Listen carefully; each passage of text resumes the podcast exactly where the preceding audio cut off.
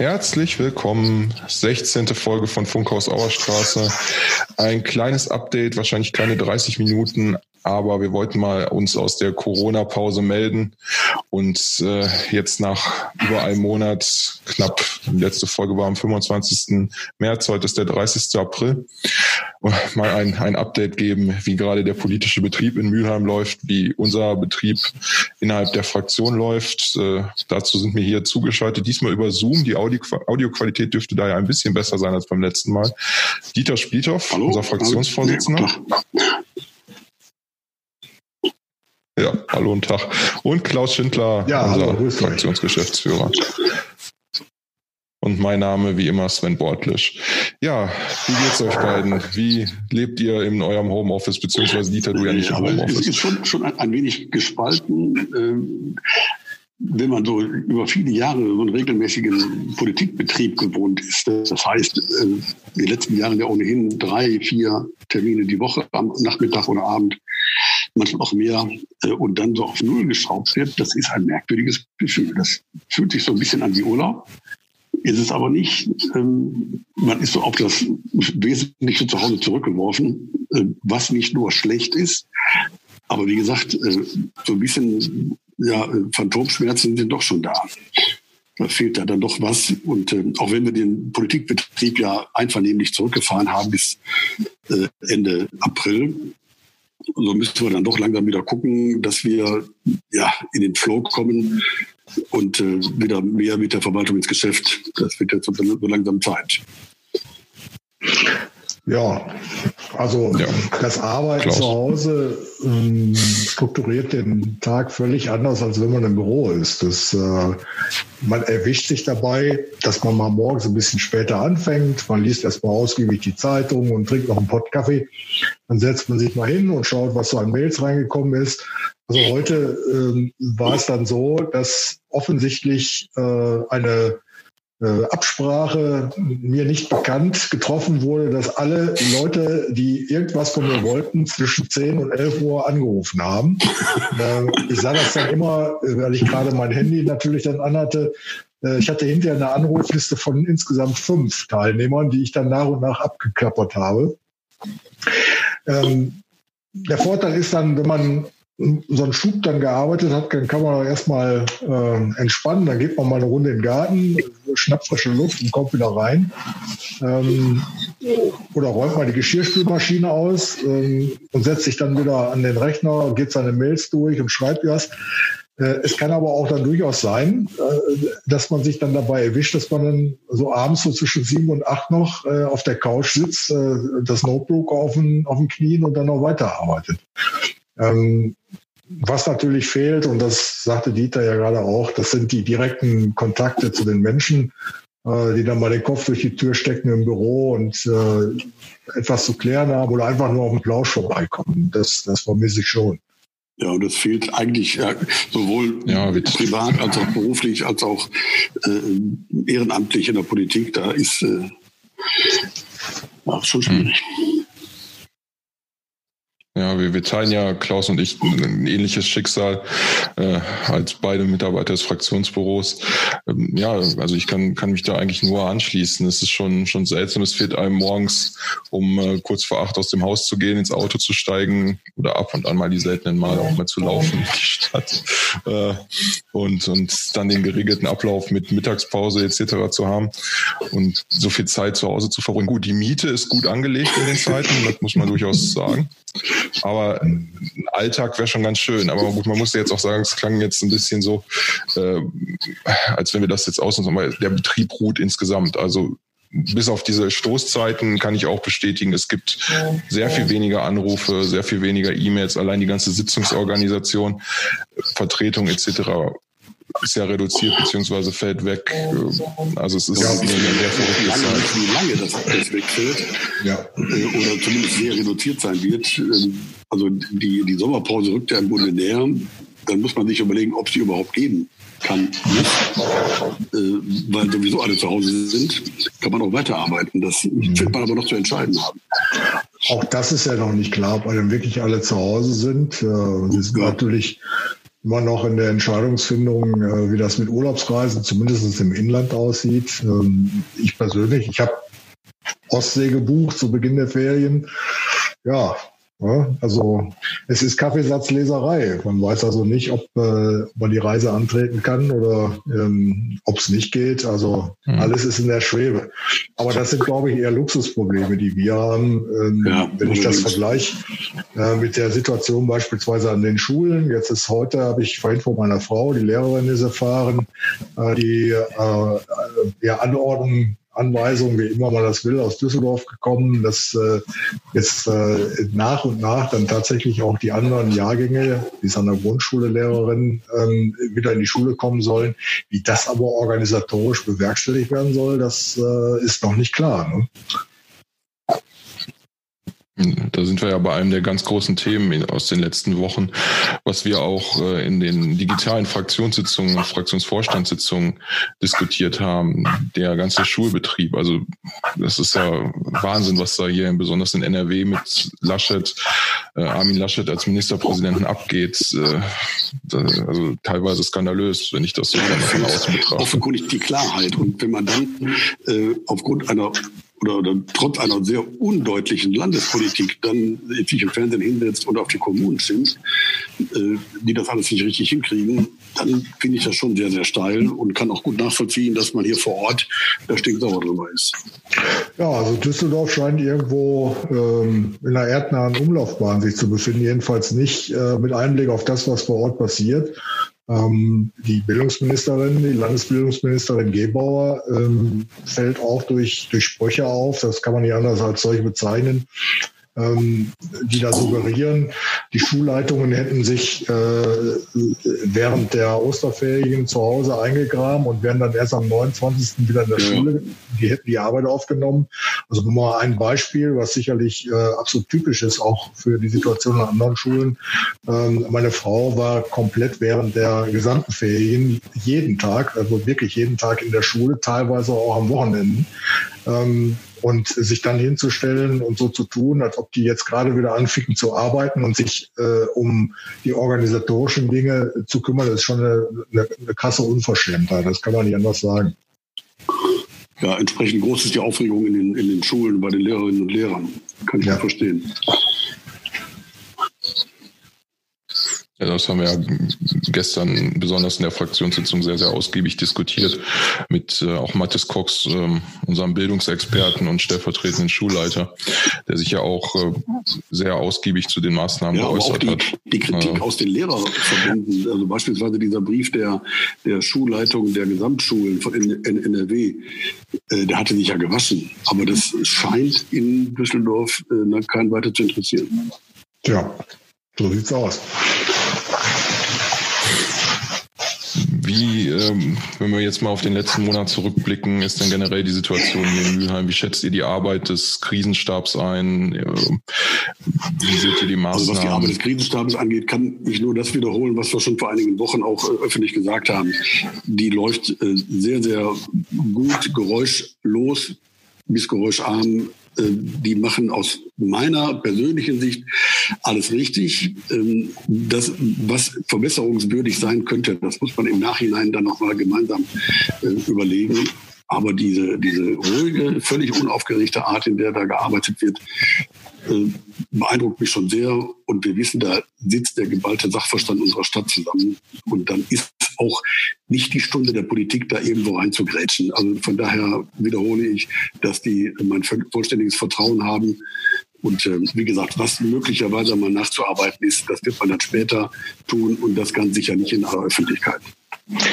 Man muss auch sagen, ähm, dass die Arbeit äh, der Verwaltung und des Krisenstabs ähm, auch sehr transparent verläuft. Äh, zumindest äh, ich persönlich habe den Eindruck, dass das, was an Informationen ja wirklich täglich, auch mehrfach ähm, über E-Mails ähm, vermittelt wird, mehr als ausreichend ist, ähm, teilweise schon ein Überangebot an Statistiken, an äh, Berichten et cetera. Und das, was Dieter gerade sagte über die Situation hier in Mülheim und die Qualität der Arbeit, Das kann man eben auch daran ablesen, dass Mülheim auch im Vergleich äh, zu den Kommunen hier in Nordrhein-Westfalen, was bestimmte Kennzahlen anbetrifft, äh, Infektionsquoten äh, im Vergleich zur Bevölkerung, ähm, wirklich an der Spitze steht. Ähm, sowas fällt nicht vom Himmel. Das hängt auch damit zusammen, dass äh, nicht nur schnell reagiert wird, sondern dass es noch wichtiger eben auch vorausschauend agiert wird. Und äh, da kann man sich wirklich, äh, da kann man wirklich beruhigt sein, dass das hier in Mülheim äh, ordentlich bewerkstelligt wird. Ja, natürlich wird uns irgendwann als Stadt äh, die ganze Kosten, Kostenproblematik äh, einholen, ne? Auch wenn das Land jetzt gesagt hat, äh, das wirkt sich nicht auf äh, die, die äh, Bedingungen des Stärkungspaktes aus. Aber äh, auf lange Sicht äh, werden uns die jenseits der siebzig Millionen Kosten, ja, die werden nicht irgendwo einfach weggebucht. Die müssen irgendwann aufgemacht werden. So ist das. Und da hilft es auch nicht, dass die... Ähm das Land jetzt den Kommunen ermöglicht, sozusagen Bilanzpolitik zu betreiben und den, die anfallenden Kosten für die Maßnahmen im Zusammenhang mit Corona quasi aus der Bilanz herausnehmen äh, kann oder uns die Möglichkeit gibt, das zu tun. Ähm, denn letztendlich der Aufwand ist da, der muss von den Kommunen geleistet werden. Und ob ich die nun über zehn, zwanzig, dreißig Jahre abschreiben kann, äh, diese Aufwandsposition ähm, oder nicht. Es ändert nichts an der Tatsache, dass sie den Haushalt belastet ähm, und dass im Moment nicht klar ist, ob wir nicht äh, als Kommune vollständig an diesen, auf diesen Kosten sitzen bleiben werden. Deswegen diese ganze Richtung Stärkungspakt bzw. Ähm, Altschuldenregelung, da kommen ja dann diese siebzig plus x Millionen nochmal alle obendrauf. Und äh, da kann man die Kommunen nicht mit alleine lassen. Wir werden, wir sind ja jetzt schon handlungs, fast handlungsunfähig. Und äh, mit den Belastungen obendrauf, glaube ich, dann hat unsere neue Ratsfraktion äh, ja, ganz andere Sorgen, noch mehr als ohnehin schon. Also neben dieser direkten, unmittelbaren Belastung muss man ja auch ähm, wissen, dass äh, damit auch ein, eine, eine Schwächung der Investitionskraft der Kommune verbunden ist. Das heißt klipp und klar, die Stadt kann, wenn nicht äh, eine andere Regelung gefunden wird, weniger Aufträge, vor allen Dingen auch an die lokale Wirtschaft vergeben. Das wiederum wird natürlich auch ähm, den Negativeffekt, den ja Corona jetzt schon absehbar auf die Wirtschaft haben wird, nochmal zusätzlich verstärken. Das sind auch Aspekte, die ganz wichtig sind. Ja, genau so. Ja, auf jeden Fall wieder ein Thema, äh, Haushalt, das uns äh, noch in verstärkter, schlimmerer Form in den nächsten Monaten und Jahren begleiten wird. Äh, es wird nicht besser in dem Punkt. Ähm, blicken wir mal auf unsere internen Vorgänge in den letzten vier Wochen nochmal zurück. Wir hatten jetzt zwei Sitzungen, einmal eine Fraktionsvorstandssitzung und einmal gestern, wie ich ja schon sagte, eine Fraktionssitzung auch hier über das äh, allseits bekannte Videokonferenztool Zoom. Wie, was war euer Eindruck, äh, wie, wie dieser Versuch lief? Ähm, funktioniert das? Das ersetzt natürlich nicht den persönlichen Kontakt, aber auch gut funktioniert. Ähm, wenn man so ganz subjektiv Eindruck ist, dass ähm, die Disziplin doch mal eine andere ist. Also wer sich dann meldet äh, über dieses Medium, der wird auch zwingend was zu sagen haben. Äh, das fällt einem, glaube ich, im direkten Kontakt im Sitzungssaal leichter, mal irgendwo reinzugrätschen, als äh, das elektronisch der Fall ist. Also ich war gestern äh, überrascht, dass es doch relativ wenig Wortmeldungen gegeben hat.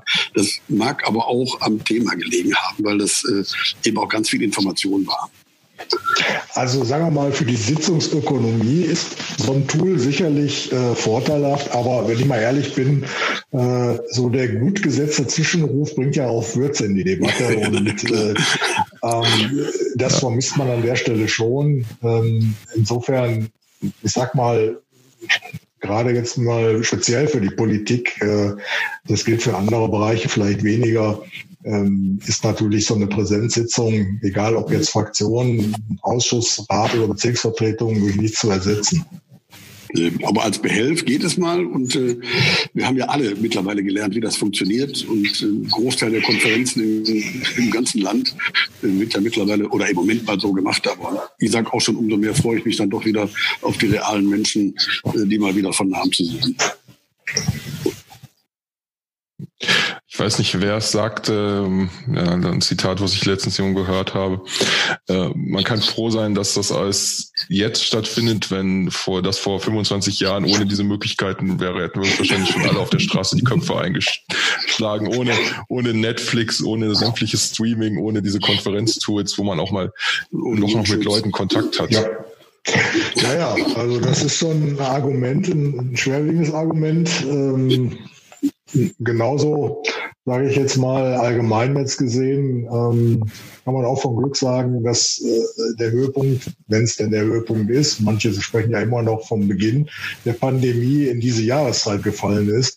Mag mir gar nicht ausmalen, wie die Situation ähm, gewesen wäre, wenn wir äh, diese Infektionszahlen und die damit verbundenen Einschränkungen, was Kontakte anbetrifft, so im November, Dezember. Also Jahreswechsel, ne? Ja. ja ne? Also nach dem Motto, äh, so kann ich mal vor die Tür und kann mal ein bisschen Dampf ablassen, kann mal die Beine vertreten, kann äh, den Körper durchpusten, durchatmen und, und das Hirn freiblasen und all das äh, dann, wenn ich mir das vorstelle, im November bei Dauerregen und fünf Grad äh, über Null, ja, ist natürlich alles andere als äh, attraktiv. Ja, ja. Vor allen Dingen, weil das Wetter ja so wie ja. die Jahreszeit da eher schon auf die Stimmung drückt. Das ist da definitiv eine Sache. Ähm, einen kleinen Ausblick, ich weiß nicht, so ausführlich hatten wir das, glaube ich, jetzt noch nicht äh, besprochen. Wie geht es jetzt mit dem politischen Betrieb weiter? Dieter, du hattest angemerkt, erstmal bis zum dreißigsten vierten, also heute, äh, ausgesetzt. Ähm, jetzt gab es diverse Diskussionen, was passiert jetzt, Rat, Hauptausschuss, äh, was passiert mit den Ausschüssen, also mit den Kompetenzen? Wie es aussieht, Stand jetzt, ne? Das haben wir jetzt, wie, wie, viel, wie viel spät haben wir? Wie habt ihr? Ähm, sechzehn Uhr dreißig, genau. Müssen wir noch abwarten, wie die Rückmeldungen sind, ob die Ratsmitglieder ihre Kompetenzen auf den äh, Hauptausschuss übertragen, was ja jetzt äh, durch neue Gesetzgebung für den Corona-Fall möglich ist. Ähm, da müssen wir noch sehen, ob äh, da sich genügend zusammenfinden. Die Signale aus anderen Fraktionen sind schon so, dass da ausreichend sein werden. Aber das müssen wir abwarten, was Herr Steinfurt dann sagt. Äh, zum Zweiten hatten wir ja überlegt, einen möglichen Hauptausschusstermin auf den vierzehnten Mai zu legen. Ob der dann zu halten sein wird, wird sich, wird sich noch zeigen müssen in den nächsten Tagen. Ansonsten gehen wir schon stramm auf den Juni zu, wo dann ja. äh, die Zukunft gehen kann. Also ich persönlich halte den Termin Mitte Mai für fast nicht mehr erreichbar, weil ähm, es werden mehrere ähm, Vorlagen der Verwaltung aus dem Planungsbereich kommen, also Bebauungspläne, wo Beschlüsse gefasst werden müssen, die aber vorher in den zuständigen Bezirksvertretungen vorberaten werden müssen. Das heißt, auch da müssen Sitzungen organisiert werden, die müssen termingerecht eingeladen werden mit Tagesordnung und so weiter. Und äh, wenn das alles äh, in einem vernünftigen Ablauf passieren soll, ähm, dann sind wir wahrscheinlich mit der Hauptausschusssitzung eher am Ende des Monats, am Anfang des äh, nächsten Monats angelangt. Aber ja, wichtig ist, wichtig ist, nochmal auf den Punkt zu kommen, ähm, dass wir ähm, auch eine Präsenzsitzung machen, ähm, in der diskutiert, beraten werden kann. Denn ähm, gerade bei den gerade schon von mir erwähnten Bebauungsplänen stehen wichtige Entscheidungen an. Ähm, und äh, das einfach per Dringlichkeitsbeschluss, wie es ja rein theoretisch auch möglich ist, ähm, auf die Schiene zu bringen und dann im Nachhinein an irgendeiner Sitzung ähm, des Rates oder des Hauptausschusses äh, äh, zu genehmigen, ist, glaube ich, äh, unangemessen.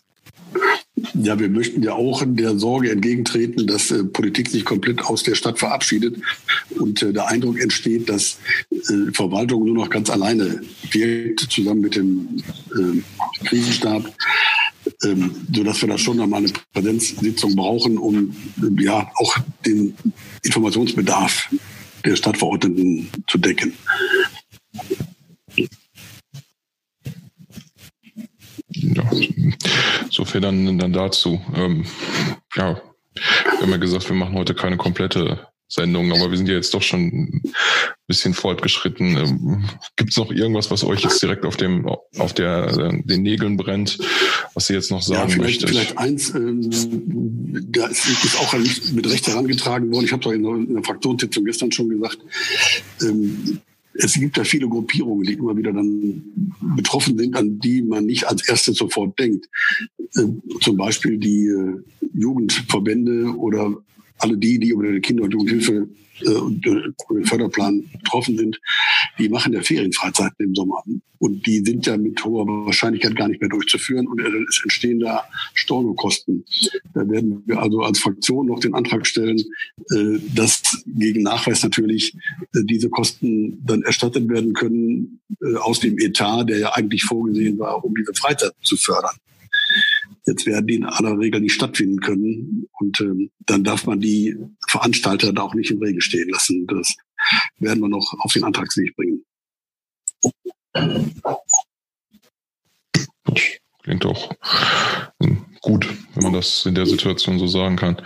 Ja, mal gucken, wie das alles weitergeht, welche Informationsstand wir im Mai haben, ob wir uns da mit irgendwelchen brennenden Neuigkeiten melden können, wie das alles gelaufen ist. Ich meine, wir haben ja schon am Anfang gesagt, wir werden äh, keine unnötigen Produktionen hier in, in die Welt raussenden, aber ab und an mal zu informieren, ist ja, ja durchaus sinnig. Äh, wir hoffen ja alle, dass äh, wie in anderen Bereichen auch Schritt für Schritt wieder Normalität in, äh, auch in, den, in das politische Geschäft kommt. Ähm, wir, wir können auch diesen Zustand, den wir jetzt haben, ähm, nicht bis Ultimo strecken. Ich sag mal, nur mal sei daran erinnert, dass am dreiundzwanzigsten September die Kommunalwahl ansteht. Ähm, dreizehnten Am dreizehnten Ja, dreizehnten sorry.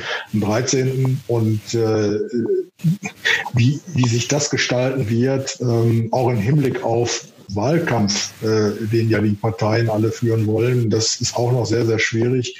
Ähm, von daher müssen wir jetzt alle hoffen, dass die zweite Welle ähm, von Corona möglichst flach ausfällt und möglichst milde ausfällt ähm, und dass man ähm, zumindest mit dem notwendigen Maß an Sicherheit und Distanz auch ähm, das Alltagsgeschäft in der Politik normalisieren können wird. So ist es. Ja, aber es dauert noch was. Also, ja. Wir geben unser Bestes und äh, legen uns nicht auf die faule Haut und versuchen alles so gut es geht zu gestalten und äh, aufrechtzuerhalten. So ist das, würde ich mal sagen. Ja, das war Funkhaus Auerstraße Nummer sechzehn, die zweite besondere Folge hintereinander. Bleib, bleibt alle miteinander äh, gesund und haltet durch. Passt auf euch auf. Genau so.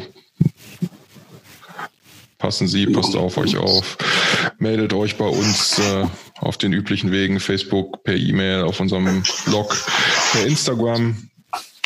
Vielleicht äh, kommt man ja mal ins Gespräch und vielleicht fällt uns ja auch irgendwie noch eine interessante Art und Weise ein, wie wir dieses Format in der Zeit gestalten können. Vielleicht mal irgendein Bürgerdialog, man ja. weiß es nicht. Man kann sich ja mal was ausdenken. Ansonsten alles Gute. Wir waren Klaus Schindler, Dieter Spiethoff und Sven Bortlisch. Bleibt uns gewogen, bleiben Sie uns gewogen. Bis zum nächsten Mal. Bis dann. Tschüss. Tschüss.